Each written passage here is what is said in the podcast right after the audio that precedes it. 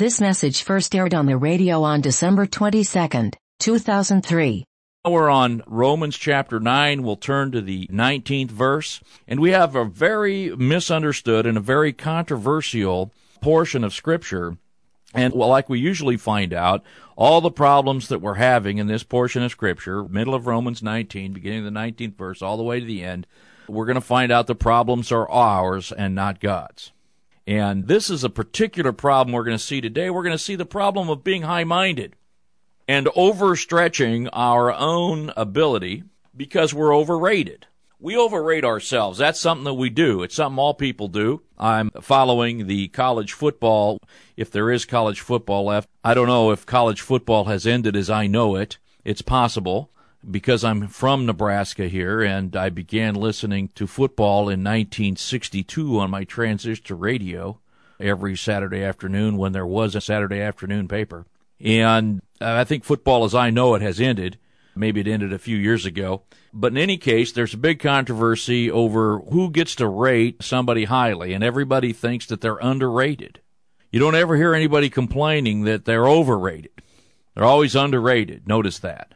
People in California who are passing by football for a little while here on their way to the beach claim that their football team is underrated, not overrated, but underrated because they only lost one game in overtime to a team that barely has a winning record, but everybody has a reason why they're underrated. Well, here in the Bible, we find out the truth about ourselves. Maybe that's why we don't read it. We find out that we're overrated and we think too highly of ourselves and we're arrogant in our minds and we're boastful in our minds. Arrogant thoughts. And that characterizes everything that the world has, everything that we learn in the world. Well, let's turn to the scripture and, and see about that mind a little bit.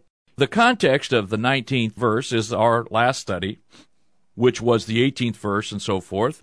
17 and 18 of Romans 9 For the scripture saith unto Pharaoh, even for this purpose have I raised thee up, that I might show my power in thee, and that my name might be declared throughout all the earth. Now, who raised up Pharaoh to be the mightiest ruler in the earth during his day? And this particular Pharaoh, by the way, this is another Pharaoh, or a Pharaoh of a different kind than the Egyptian Pharaoh who was so kind to Joseph and to his family as to give them the land of Goshen and to shield them from the hatred of the Egyptians because they were shepherds. Egyptians didn't like shepherds, and they were cow people. Cow people and sheep people don't get along all that well. And that's part of the enmity that's in the heart of man and the, the wickedness of man is that cow people, like the Egyptians, didn't get along with sheep people like the Israelites were. And the king knew that, and he knew Joseph, and he's very fond of Joseph because Joseph saved the nation of Egypt during the great famine. And therefore, because of their prudent action in the face of famine, they became the most powerful nation on earth, not literally overnight, but certainly over seven years and let that be a lesson. The nation that follows the counsels of God becomes a mighty nation, and it can happen very quickly. Well, in any case, there arose another Pharaoh. This is a Pharaoh of a different kind. In fact, he was of different nationality. This is the Assyrian came in from Assyria. He came into Egypt and he overtook Egypt. And the Assyrian came in. He didn't know Joseph. As it is, he had no regard for Joseph or for his people. And that is how, for 400 years, Israel was mistreated in the land of Egypt. Now, who, who raised that guy up? You know, who raised up Saddam Hussein in Iraq? Who raised up Hitler in Germany? Who raised up Mussolini in Italy? Who raised up these uh, ogres, as we decide they are? Who raised up Muammar Gaddafi in Libya? Well, God did. And uh, you don't like to hear that, and maybe I don't like to hear it, but God raises up kings and he puts them down. Who put George Bush in office? Who put Bill Clinton in office? Well, God did. Say, well, we vote, we have a democracy. Who are you kidding? I mean, this is the same folly where people think they can vote themselves wealth. They believe they can vote themselves power. You think you can vote yourself power, why don't you pass a law that the sun won't rise tomorrow and see how you do? or pass that it rises from the west and sets in the east. You want to see some power. Or just pass a law that the sun stands still. God stood the sun still. And by the way, don't you buy the Herodian leaven that is out there. The Herodian leaven is that by political means we can achieve the purposes of God. That's the leaven of Herod. It's leaven, it's a false doctrine. But the leaven of Herod has its own appeal. The leaven of the Pharisees has its own appeal. The leaven of the scribes has its own appeal. Leaven of the scribes, that's the appeal to the university. Leaven of the Pharisees, that's the religious appeal. That's the one that's in most of the pulpits today. The leaven of the Herodians, now that's the one you hear everywhere you turn. And the leaven of the Herodians is that by, by political action we can achieve the purposes of God. And I'm so tired of people telling me that it is my Christian responsibility to vote that I think I'm going to get sick if I hear it again. There is nowhere in the scripture that says it's my Christian responsibility to vote for anybody ever. It is my Christian responsibility to pray for everyone in authority. In authority. Now, what I find Christians doing is running for office, saying that this is their responsibility, that it's my responsibility to vote for somebody because he's a Christian. And let me just ask you let's just say that you are in an airplane and you have a choice of pilots. And we have one pilot that he's been a derelict for the last five years, but he is a skilled pilot. Now, he's been a derelict. Let's just say he's a philanderer with other women. He he drinks too much frequently. He extorted his friend for money. All manner of evil, but he's a skilled pilot. on the other hand, you have a Christian who's been a devout Christian, a blameless guy, elder in his church, true elder, never flown a plane in his life. Who do you want flying that plane? Well, me, give me the derelict because he has the skill for it. What I'm saying by that, friends, is that you cannot judge the quality of everything by whether there's a Christian behind it. We are sanctified and set apart by God, but we have no ability to sanctify. God sets us apart, but we do not have power in ourselves to do anything like that. And so, just because someone is a Christian does not qualify them for a particular skill or matter. And just because you're Christian doesn't mean that you should be running the school board or running the city of Omaha or, or anything like that. Now, all things being equal, let me tell you, I would appreciate, all things being equal, that the man is saved and has a sense of Christ's morality. But let me back off a little bit and just say this. It is not our responsibility to do what the Bible doesn't tell us to do. It is our responsibility to pray. And that's the thing we don't do. That's the thing we don't do. Look, what we're told to do in the scripture are the very things we omit to do. We don't read the scripture, we don't pray, and all these other things we're free to do. And it's a matter of Christian liberty. And I wouldn't take your liberty to vote from you. Believe you me, I'm I'm all in favor of your liberty to do as you please in that matter. But now here we become high-minded. God raises up, the scripture teaches that God raises up authorities, he puts them down, and here it says that God raised up this wicked Pharaoh so that he could put him down and demonstrate his power. Now, he could not demonstrate the power he did with the great signs and the mighty hand by which he delivered Israel if he didn't first raise that guy up. So these things are God's things. This is the way God is. And the scriptures teach us don't get too worried when when you see the wicked flourishing, don't get jealous, don't think it's permanent. God brings the wicked up and raises them up so that he can smash them. That's what he does. And that's what he did here with Pharaoh. So be content and be faithful and trust God, not men, and trust the means of God and not the means of men.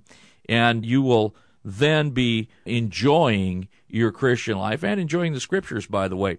Well, verse 18, therefore he has mercy on whom he will have mercy, whom he will he hardens. Now, we don't like to see this other side of God, I suppose.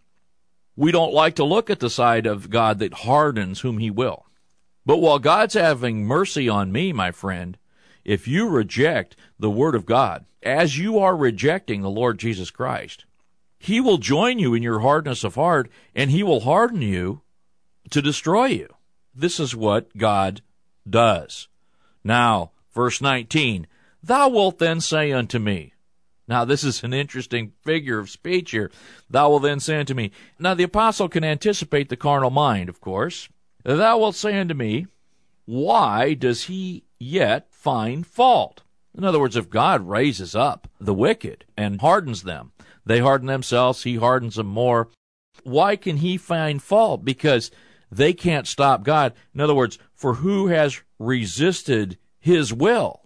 And so let me make the question with full force so I don't build a straw man here and then knock it down. I'll build the strongest man that the carnal mind can build. Where does God get off? Here's the question. Where does God get off? If he raises up the wicked and he hardens them, where does he get off punishing him for that? Where does he get off knocking them down for that because they are unable to resist his will and he's the one raising him up? So how can he possibly judge them? Well, if you think that's a good question, wait till you hear the better answer after this brief announcement. We have the scriptures laying out for us this great question, and let me just say that this question is a normal and natural question that can occur to every mind of man. I had a friend, a very close friend, a dear brother, courageous Christian man, who was puzzled by this scripture for many, many months and even years. And Romans 9 caught his young mind just as it catches the minds of every clear thinking, or let me just say, every educated thinking person who need their thinking to be clarified, need to be corrected. How does God, if he raises this guy up, if he raised up Pharaoh to be the Pharaoh, where he was in a position to do so wickedly toward the nation of Israel. And then when Pharaoh hardened his heart, God also hardened Pharaoh's heart so that he would not listen to Moses. Where Pharaoh can't really resist God's will, can he? Then how does God find fault with Pharaoh? It's a question. Now here's the answer. The answer attacks your question, which is an interesting answer. And it's not very polite answer, by the way. Maybe you think that's an erudite question and you pose it, you know, if, if you're a young fella, let's say you were a fella about my age when I received the Lord as my Savior, that was about 24. Of course, I knew about everything before that. And, you know, I'd been to college and I hung around with the professors. Yeah, I could drink beer with college professors by that time. And, you know, sit around and make profound observations and critique everything. Now I've limited that I just critique football. Try to keep that safe. But critique everything, you know, how everything should be. How everybody's stupid, you know, everybody's dumb. That's the occupation of a young mind that's been to college. And how everything ought to be different. Well, anyway, with that mind says, where does God get off, really, the question, where does God get off? Judging and finding fault with this evil guy when he's the one God raised him up and God even hardened him. Well, we've got to take that apart rather carefully, and here's how the Holy Spirit takes the Scripture and quotes the Scripture in the Scripture. And one of the reasons I want to spend a little time on this is to look at a Bible hermeneutic, a principle of interpretation that is very often overlooked by those of us who enjoy the Bible. And that is to examine the way that the Spirit of God uses what's already written in the Word of God and applies it. And here is a quotation now out of the book of Isaiah, out of the 45th chapter. And here's the answer Nay. And the answer is, Hold it, old man. Nay, but, O man, who are you that replies against God? Literally here, who are you to speak against and judge God? You see, in the question where you say, Why does God find fault? you have set yourself up as the moral judge of God. Now, for God to even explain an answer to you with that kind of point of view is to mislead you tragically. Man, when you ask that question, who do you think you are? That's really what it says here in verse 20. Hey, man, who do you think you are to judge God? What kind of position have you just assumed in asking that stupid question to think that you can judge the moral character of God in what he does? Now the quotation from Isaiah. Shall the thing formed say to him that formed it, Why hast thou made me thus? Now, let's go back here to verse 21. Has not the potter power over the clay of the same lump to make one vessel unto honor and another vessel not to honor? Here's a couple better questions. But the first thing is the answer. Nay, man, who are you to reply against God? Or who are you to call God into question? Shall the thing formed say unto him that formed it, Why hast thou made me thus? Now we see that in Isaiah, the book of Isaiah, chapter 45. Here it tells us in verse 5, I am the Lord, there is none else. This is the great chapter where God prophesies to Cyrus, and Cyrus being a prophetically predicted fellow. Interestingly. Well, that's by the way. Verse 5 I am the Lord, and there is none else. There is no God besides me. I girded thee, though thou hast not known me, that they may know from the rising of the sun and from the west, that is the setting, that there is none beside me. I am the Lord, there is nobody else. I form the light and create darkness. I make peace and create evil, which is to say, not moral evil, but I make the peace and I disturb the peace. The way to read this is I make the peace and I disturb the peace. I, the Lord, do all these things. Drop down, ye heavens, from above, and let the skies pour down righteousness. Let the earth open, and let them bring forth salvation, and let righteousness spring up together. I, the Lord, have created it. The Lord intends good, but in the doing of it, he makes peace, he breaks the peace. Now, verse 9, here it is. Woe unto him that strives with his Maker. Now, when you set yourself up as a judge of God's dealings and say, How is that right, what God does? You are striving with your Maker. That is a horrible moral evil. You need to just behold what God does. You need to just learn what God does. You need to understand how sovereign God actually is. Actually, that's even a nonsensical statement. You need to observe the sovereignty of God. When we talk about God's sovereignty, that includes everything. That includes inhaling, exhaling, particles of your body holding together. It includes electrons being held in their orbit so that all things don't collapse into themselves. It includes every little thing and every large thing. Little and large are the same to God. He has perfect attention to all of it. He's not in a hurry. He's never forgetting things. All the stuff that you are, none of that is Him. The possibility of misjudgment or moral failure, it never enters the heart of God. Not only does failure to judge properly never happen with God, the consideration of it never has crossed his mind, if I may be anthropomorphic. This is just you this whole problem of why does God do this and that and what that is all your problem.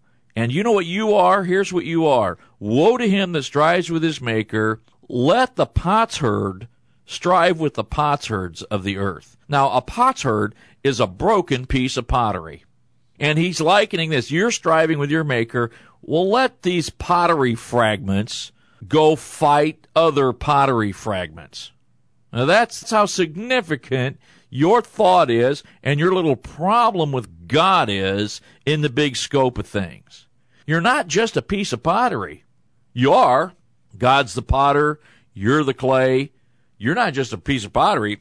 You're a broken piece of pottery. You're a piece of pottery that's of no use. And that's our problem. We're a busted up, fragmented piece of junk pottery. You say, Oh, that's not good for my self image. Who cares? God not interested in your self image. God made you in the image and likeness of Himself. And your self image, who cares? Even God doesn't care about your self image. God cares about His self image. Now don't start saying God's arrogant. Don't, there you go again, see? Say, well, that, God is so air. Don't you say that. God forbid. And actually, the language here, though we don't have the same phrase, we do have the same structure of your question why does he find fault? The structure here of these questions is that that's just as stupid as any other question that has been treated before. Be careful how you place yourself with respect to God because He's God and you're not. Only a broken piece of pottery needs to be told that. Now, here it says, Shall the clay say to him that fashioned it, What makest thou? Or thy work, he has no hands? Listen, does the thing made say to him that makes it, What are you making? No, there's no something made to say that. He's busy making it. Now you're a piece of broken pottery. You aren't even fulfilling the purpose for which you were made. And when God was forming you, you weren't busy calling him into question. He was keeping you alive and forming you in his mother's womb. And by the way, this has to do with that very thing. And it goes on in Isaiah chapter 45, verse 10 Woe to him that says unto his father, What begettest thou? Or to the woman, What have you born? And I want you to pay attention to what that language is, by the way. Notice the father does the begetting and the mother does the bearing. There's a lot there. Just notice that. But who says to his father, Who are you begetting? Nobody says that because you're already begotten by him. And nobody says to your mother, What are you bringing forth? or What have you brought forth? Because that's just you. So, of course, the whole question, the whole question of the author, the whole question of the creator, the whole notion of questioning the creator is a false notion, and no answer can possibly be given without misleading you into thinking that it's valid for you to go down that path. And God doesn't go down that path with you. He doesn't go down. And he just explains this. Shall the thing formed, back to Romans 9, verse 20, shall the thing formed say to him that formed it, Why have you made me thus? No, it shall not even ask that question.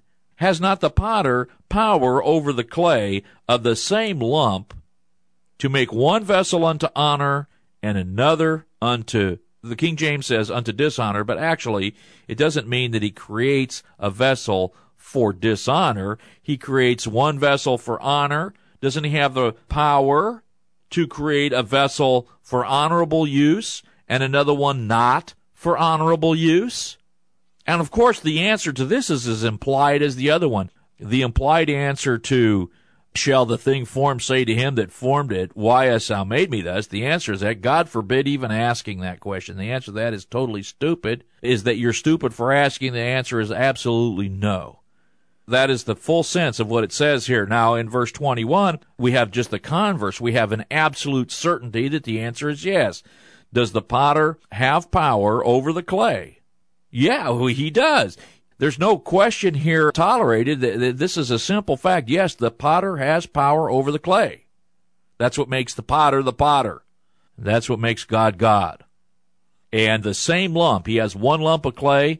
Can't he make one vessel for honorable use and another one not for honorable use? Absolutely so. Let me put it this way. He can make out of one set of clay a nice piece of dinnerware. In fact, such a nice plate that instead of eating off of it, he hangs it on the wall to show all how beautiful it is. And he can make another one, skeet, that you just take out, put in the launcher, and shoot it with a shotgun and bust it into pieces. Same clay, you can make both things. So God can make one vessel for honor and another one not to be honored. And I would just say, between those two, mean, me personally, I would prefer God made me to be the plate he hangs on the wall and not the skeet that he shoots with his shotgun, but regardless, he has power to do whatever it is he wants. Now, friends, you see, the book of Romans is written here and it's preparing us for us to understand God's mystery concerning Israel. But the book of Romans spends a fair amount of time, God wrote these things to get us to think correctly. And we just don't do that because we're arrogant, high minded, self congratulating, overrated. We shouldn't even hit the BCS poll, but that's the way it is. We overrate ourselves, we're high minded, we're arrogant, we're boastful. And the scriptures are written to correct us and not for us to correct them. Well, we'll be back in just a moment. Now, here we're going to see a little discussion of wrath. God has wrath, Satan has wrath, man has wrath. Now, I'm glad to be saved from all wrath. I'm just saved from wrath in general. God's wrath and Satan's wrath. Satan's wrath going to have a short time of it, and he'll get over it, and then God will bring his wrath in. I'm saved from all of it. But there is this wrath of God. What if God, willing to show his wrath and to make his power known, verse 22 of Romans 9, endured with much long suffering the vessels of wrath fitted to destruction. Now, here we find about vessels of wrath. And what are vessels of wrath? Well, they are those that are not vessels saved from wrath. I am no vessel of wrath. I'll tell you what, I'm a broken bunch of clay, but he saved me from the destiny of broken pieces of clay. Now, what do you do with broken pieces of clay? What are you going to do with them? Well, let me tell you that my skeet analogy is not far from wrong. All right? I think it's a good analogy if you understand trap shooting and you understand what those clay pigeons are for. As long as a clay pigeon can get put up in the air, it serves its purpose. Its purpose is to get blown back to bits. Now, what if God willing to show, and of course, really, what if? Eh, there's no what if here. If God is willing to show his wrath and to make his power known, endures with long suffering the vessels of wrath fitted to destruction, and he is long suffering, he is putting up with you, that he might make known the riches of his glory on the vessels of his mercy, which he had afore prepared unto glory. Now, this is not just what if, this is what God does. God endures with great long suffering vessels of wrath, vessels that are only fit for his wrath. And let me say now how it is. This is more detailed than you might suspect or that I might suspect. God endures with much long suffering the vessels of wrath, and now the word fitted here really means pieced together unto destruction. So this is now pieced together. This is carrying up the idea of the broken vessel. And what if God, in his long suffering, is going to show his wrath on this broken vessels by piecing them together, gluing them together, as it were, because they're not good for anything once the vessel is broken. Really, it's not good to be a vessel again. There needs to be a whole new vessel made. That's what God does with the new nature, and that's what that's what salvation really is all about, and that's what this whole idea of the new creation is. Marvel not, you must be born again. God is not going to piece back together that broken vessel that is you. He is going to do a new thing. There is a new creation. Old things passed away, behold, all things become new. We've covered all that, but now what if God, in wanting to show his wrath and make his power known? Well, why does God want to make his power known? For his own glory. That's what God wants to do. God wants to make his power known. God wants to get glory. You don't like that, your problem. He's God, you're not. He endures with much long suffering these vessels of wrath that are going to be really pieced together for destruction. God holds a patchwork together and will visit his wrath upon these vessels, that he might make known the riches of his glory on the vessels of mercy. Well, let me assure you, my friend, I am so glad when I read a passage like this to be a vessel of mercy and not a vessel of wrath. I am so glad about that. I'm so glad that God has provided a way of escape from such an end as to be a vessel that is fit to expose and to demonstrate the power of his wrath. I am so glad to be a vessel of mercy where he shows the riches of his glory that way. Now he shows his power one way. Now he's showing the riches of his glory. But whatever it is, God is showing himself to be God in all of this, which he had afore prepared unto glory. Now I want to talk about the before prepared. Let me tell you, friends, it's the truth. We're chosen in Christ Jesus before this whole world scene was put together chosen in Christ Jesus before the foundation of the world, as King James puts it, or the, the overthrow of this world, which is really what happened in Genesis 1, verse 2. I'm so glad for the time frame in which God has put me. Why do I want to enter this desperate scene here below when God has chosen me in Christ Jesus before the foundation of the world? Even us, Verse 24, whom he called not of the Jews only, but also of the Gentiles. Now, God has vessels of mercy among Jews and Gentiles. As he said in Hosea, I will call them my people, which are not my people, and her beloved, which was not my beloved. Now, in order for Hosea to be true, Israel has to go into a not my people stage, and they did. They went into a not my people phase, where Israel not God's people. This is similar to the Lord Jesus Christ saying, Who are my mother and my brethren? They're here, these that do the will of God. God's people are those who believe in the Lord Jesus Christ, Jew and Gentile alike, vessels of mercy.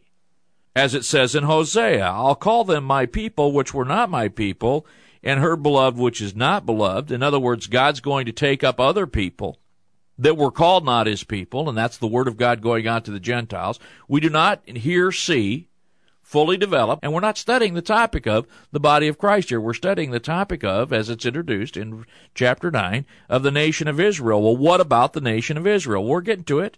It shall come to pass in the place where it was said unto them, You are not my people, there they shall be called the children of the living God. Now, in order for Israel to not be his people and then be his people, this all has to happen. They have to be set aside.